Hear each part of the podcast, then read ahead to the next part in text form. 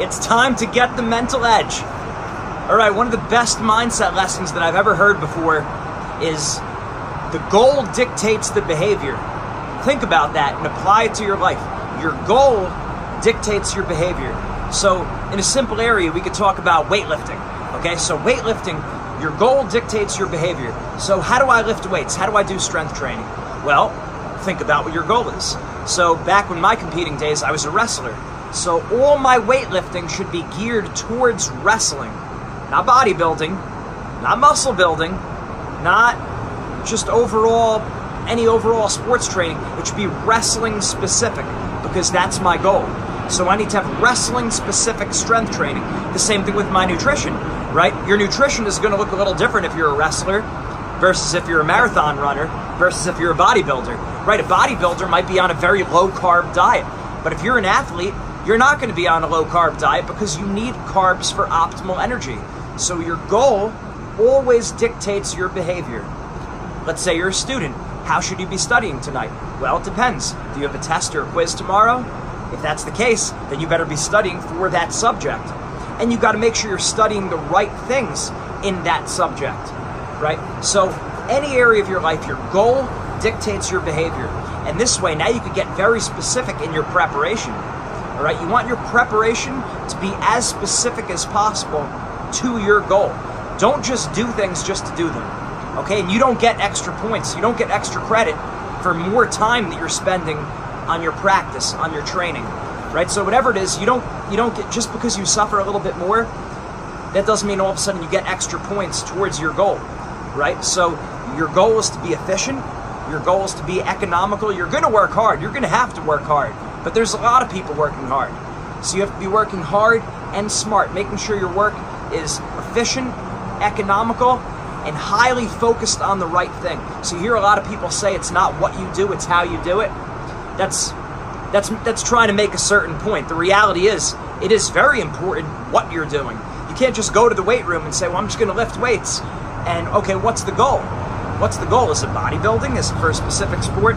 Make the and make your behavior very specific to your goal in any area of your life nutrition, exercise, mindset. That's one of the big reasons why we've created Winning Mindset. And within the Winning Mindset program, we have sports specific curriculums. So if you're a golfer, you're not just doing generalized sports psychology, you're doing golf mindset made by golfers for golfers, speaking that language, highly specific. If the goal is mindset for golf, it's golf mindset. Same thing for tennis, baseball, wrestling, soccer, football, and on and on.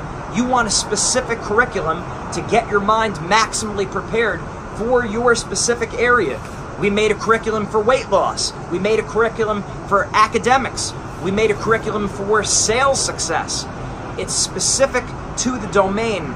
So the goal is dictating our behavior. We're mindset training with the end in mind to be better for our sport. Now, of course, these lessons are going to translate to school and to their entire life. But if we're speaking about the context of wrestling specific, you want wrestling mindset. So it helps your mindset on the mat. And then, of course, we apply those messages outward. So our idea is start with the very specific and then generalize. The problem is a lot of times programs in general, whether it's weight training, nutrition, mindset, it starts very general. Here's the general principles, and, and, and then you apply them to your sport or to your, your specific goal.